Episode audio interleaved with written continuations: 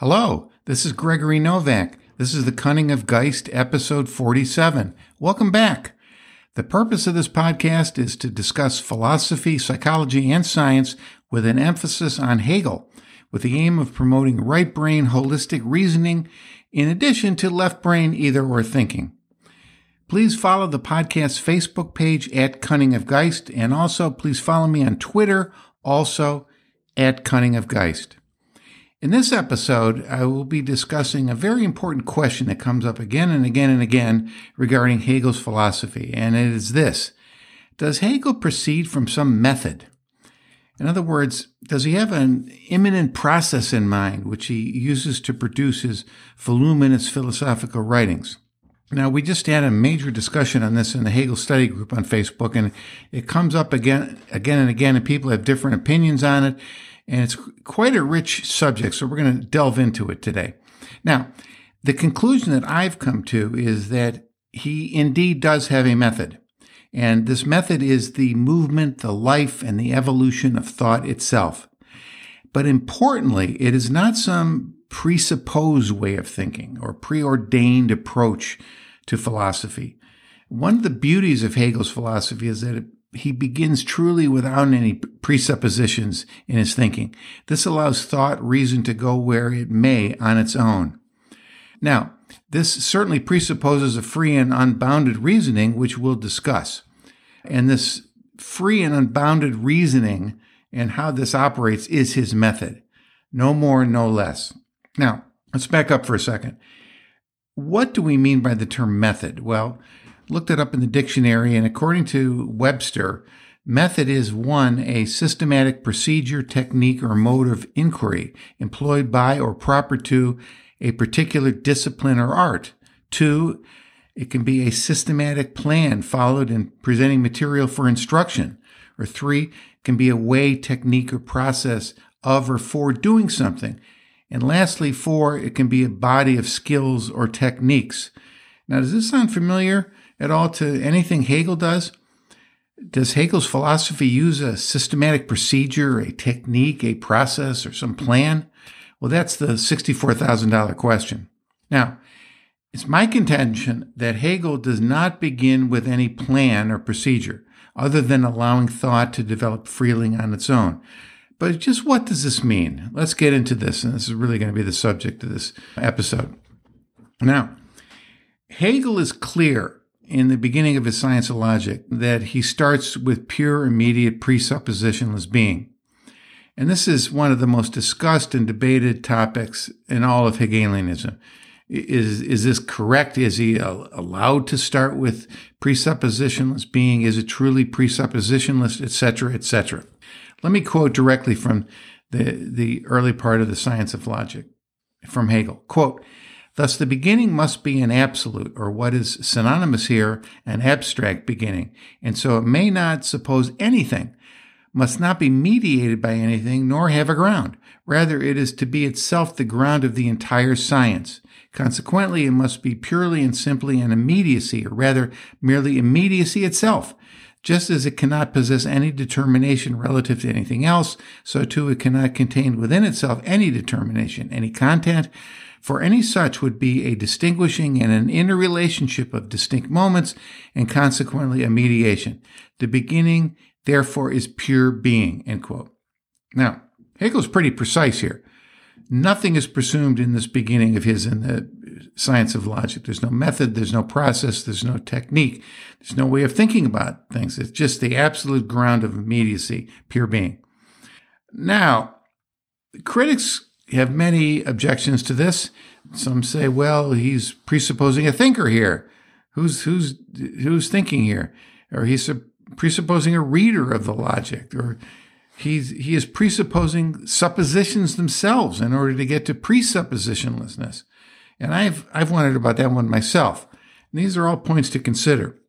Now, let me explain in more detail what I think Hegel is doing here.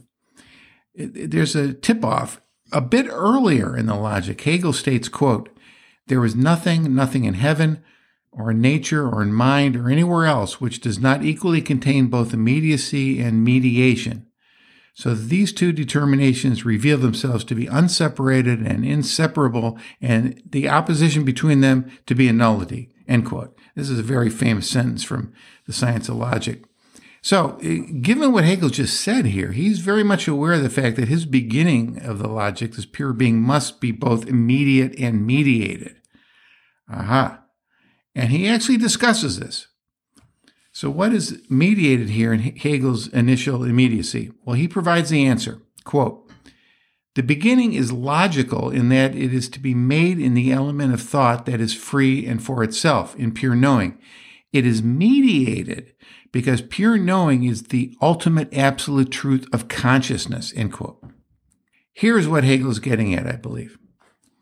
There is both a ground and an active sense to thought. A passive and an active mode, as Hegel study group member Julian Hensel calls it when he was providing me with very valuable thinking for this, this episode.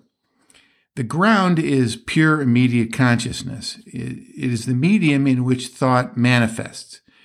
Now, there's a mediation going on because pure knowing, pure reason is the truth of the ground of consciousness. This is the conclusion that is reached in Hegel's initial work, the, the Phenomenology of Spirit. He goes from pure immediate consciousness in the beginning to pure knowing at the end. So Hegel has conceived of this first sublation in the beginning of the logic. The logic begins with just this pure knowledge. This is the mediation between immediate consciousness and reason. So this pure knowledge, pure reason is where we begin in the logic.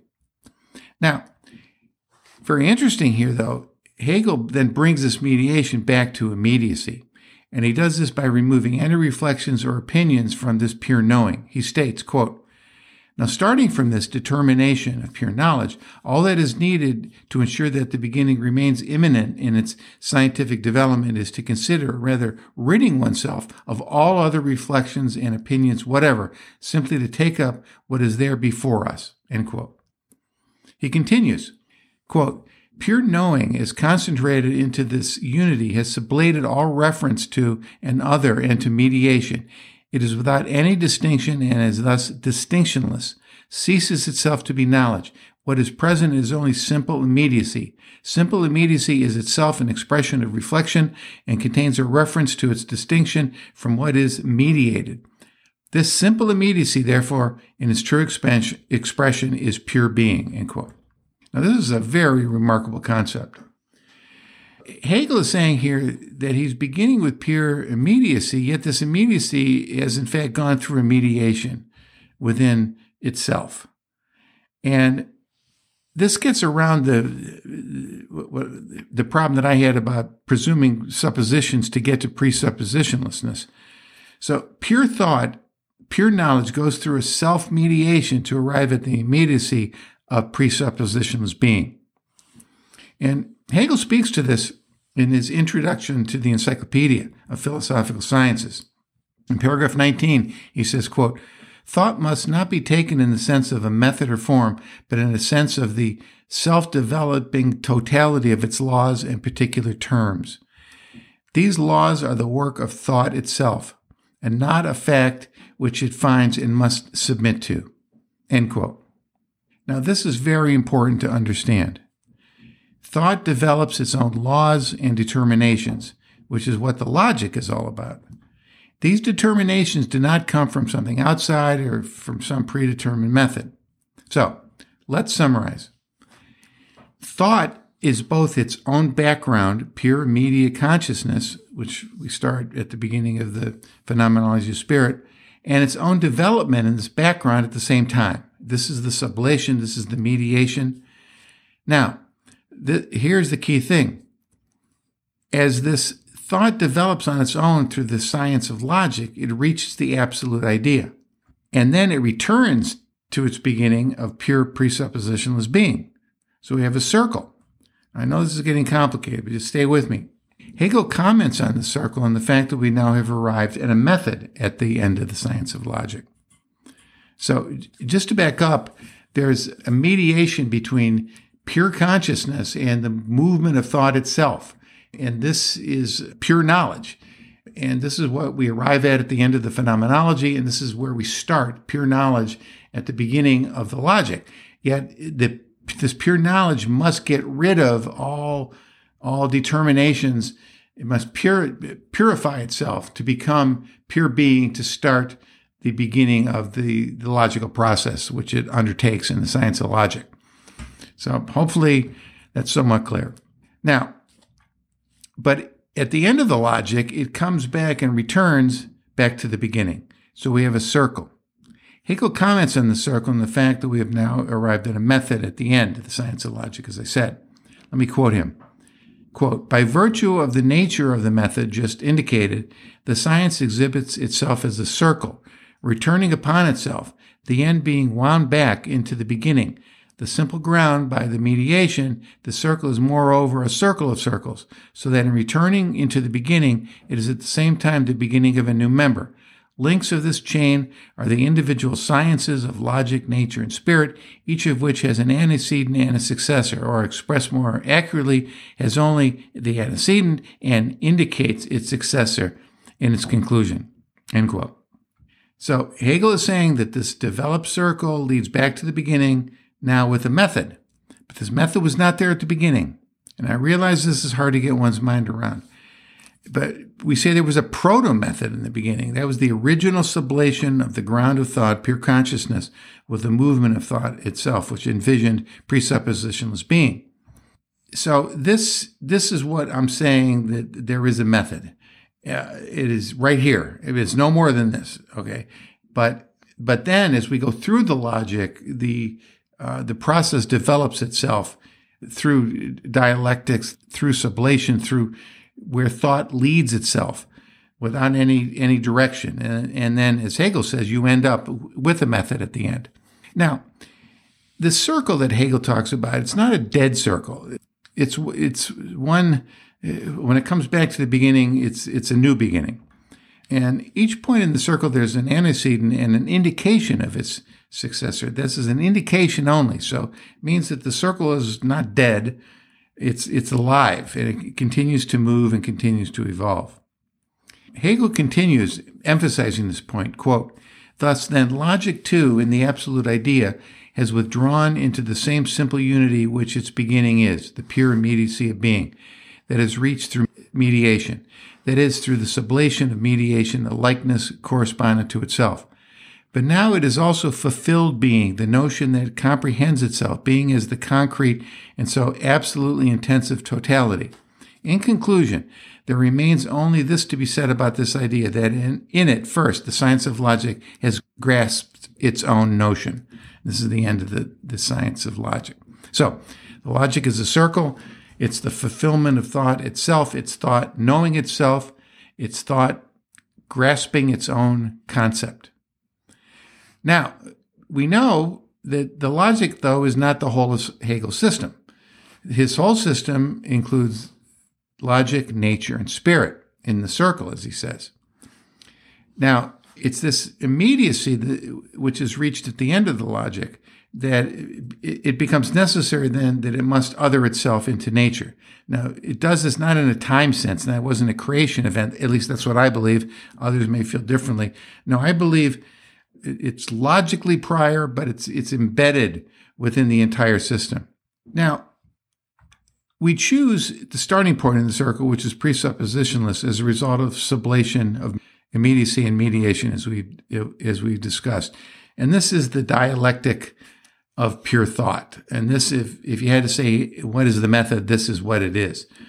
Now, where did this dialectic of thought come from? Well, the dialectic method is fully developed by, by the time we reach the end of the logic. So, in a sense, the child is the father, so to speak. The end of the logic is the father, the beginning of the logic. This is the circle of life. So, again, once more, does Hegel have a method? No, because no method is presumed in the start.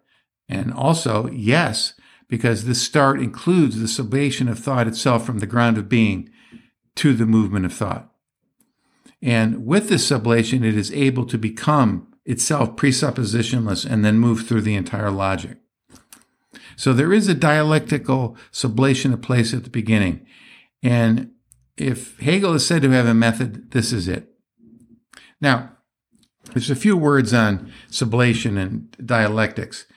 Hegel scholar Stephen Houlgate notes that sublation, which I've called the driving wheel of the Hegelian dialectical process, isn't the immanent method of Hegel's philosophy. Let me quote him. Quote, Aufhebung does not cast anything aside. As the absolute immanent method of speculative philosophy, it carries everything along with it. What gets lost is the purity of the category, the idea that the category is purely and simply itself and nothing more. Hegel believes that every subsequent determination will simply preserve its predecessors as a moment of itself. End quote. Again, Aufhebung is the German word uh, which Hegel uses. It's translated in English sublation, but it really needs to be studied as its own concept. Sublation is probably not a good um, translation. It means to both lift up and preserve. And we talked about this in detail in episode 36, what this all means. So I encourage you, if you want more on, on sublation, to review that episode. We also did two episodes on Hegelian dialectics. Episode 11, the Hegelian dialectic, and episode 17, the Hegelian dialectic and reality. So again, I would encourage you uh, to either re-listen to those, or if you haven't caught those yet, go back and listen because I go into much more detail about that, about the Hegelian dialectic in those episodes. Now, we've clearly shown how the movement of thought is dialectical. Now, by dialectical, I mean that it, it, envisions an abstract notion and it negates it by identifying its negation or othering it. And then through sublation, Aufhebung, it raises these two, no, these two notions into one concrete whole, finding an identity in the difference between the two. Now, Hegel speaks to this dialectical process in his introduction to the Encyclopedia of the Philosophical Sciences, which, by the way, is a great introductory read to Hegel for those of you that are new to Hegel. Let me quote Hegel. Quote, Dialectic is the very nature and essence of everything the law of things and of the finite as a whole. Thus understood, the dialectical principle constitutes the life and soul of scientific progress, the dynamic which alone gives immanent connection and necessity to the body of science, and in a word, is seen to constitute the real and true, as opposed to the external exaltation above the finite. And immediately after this, in a note, he says, quote, it is of the highest importance to ascertain and understand rightly the nature of dialectics. Wherever there is movement, wherever there is life, wherever anything is carried into effect in the actual world, there dialectic is at work. It is also the soul of all knowledge, which is truly scientific. And late in the same note, he notes the importance of dialectical thinking versus the common understanding or Verstand. Quote, its purpose is to study things in their own being and movement and thus to demonstrate the finitude of their partial categories of understanding, end quote. This is so important when I keep saying that the right brain holistic reasoning is understanding things in their own being and then their own movement. Now, we've talked about Verstand versus Vernunft, the understanding versus reasoning, left brain versus right brain thinking. And uh, we've talked about this in so many episodes, but it just keeps coming back. And it's so important to understand this, this difference. That, that Vernunft dialectical reasoning puts itself in the thing that it is thinking about. It's not seeing it as separate, but as it is. And it, it sees identity in difference. And it, this is very important. It sees the holistic big picture. Hegel makes a big deal about this in, in his writing. Now, this is obviously before they knew what was going on with the left brain and the right brain, but he he certainly understood from his own thinking how these two different w- ways of rationalizing and looking at the world operate. Now, we covered the left brain right brain dichotomy in detail in episode 10. So again, please go back to that if you, if you want more information on this. Now, he he did sense this key difference between the common understanding, dividing things into smaller pieces, categorizing things, finiteness, and reason, which is more holistic, seeing an identity in the difference. So this is a very important concept to understand Hegel. If you re- really need, want to understand Hegel, you've got to understand this difference. Now, as you probably gather, there's a certain triadic theme here to the dialectical method, but it's important to to point out that the triad or the triangle is not the method. We discussed in the last episode uh, on Charles Peirce and on freedom, randomness, and Hegel how he puts firstness, secondness, and thirdness as fundamental to the cosmos. Now, Hegel does not quite make this clear of, of a statement of firstness, second, and thirdness. However, he does put his dialectic front and center, as we've seen. And in some ways, it is very similar to Peirce's firstness, secondness, thirdness. And obviously, Peirce had the benefit of coming after Hegel and, and benefiting from Hegel's thinking. The key point, though, again, is that Hegel follows reason's dialectical process where it leads, and he does not try to lead it down a path from the outside. Now, we've talked about Hegel's entire system, the logic, nature, and spirit, and Hegel mentions this as a circle. But I believe, as I said, it's more like a Russian doll where they are embedded in each other. They, are all they're all existing, and what we experience here is spirit within nature evolving and becoming more rational, becoming freer through us as individuals. I do not believe that the logic once existed on its own and then freely created nature in a creation event. I don't I don't believe that. Others may, I don't. I do believe that logic is rationally prior to nature. It, it, it's a, it's the basis of nature, but it's not separate. And it is spirit, the third part, that sublates these two worlds into one. And this sublation is a process that we're all part of. This is history. This is the historical movement of Geist, spirit, mind within the world for greater freedom and greater rationality and greater reality. From potential rationality to greater and greater embedded rationality within the world. From less of an understanding of the truly infinite to a greater understanding of the truly infinite and its relation to the finite. Of course, a key to all this is what does it mean for us? And I think it means a lot. We should not think of ourselves as entirely separate beings as the left brain would have us do. We are all individuals, yet we are also part of humanity. We should not accept the given finite circumstances of our life. We should dream, we should plan, we should take action to make things better. And making things better for ourselves always involves making things better for others as well in the long run. So by striving for a better life, a better way, we're contributing to the evolution of humanity here on planet Earth. Now, it's important that we all recognize we're part of a culture, part of a heritage, a nation, but we also must look past this to our shared humanity and see ourselves as citizens of the world. Identity politics, or whatever you want to call it, us versus them, must not subsume us, take us over. Yes, we have an identity. I'm not denying that. But we don't want to be overtaken by it negatively in, in terms of othering those that are different from ourselves. Now, it's obvious not everybody's going to agree on everything. The world is just too big. And if that were ever the case, then thinking would stop. It's, someone said, if everyone agrees, then no one is thinking. I believe in that. For example, there are those that believe Hegel's philosophy is worthless in this day and age, and there are, of course, those that think he's the greatest philosopher ever, and many in between. Now, we should not hate those that hold different views. All we can do is express ourselves rationally peacefully, and yes, lovingly in terms of what we believe and how we think.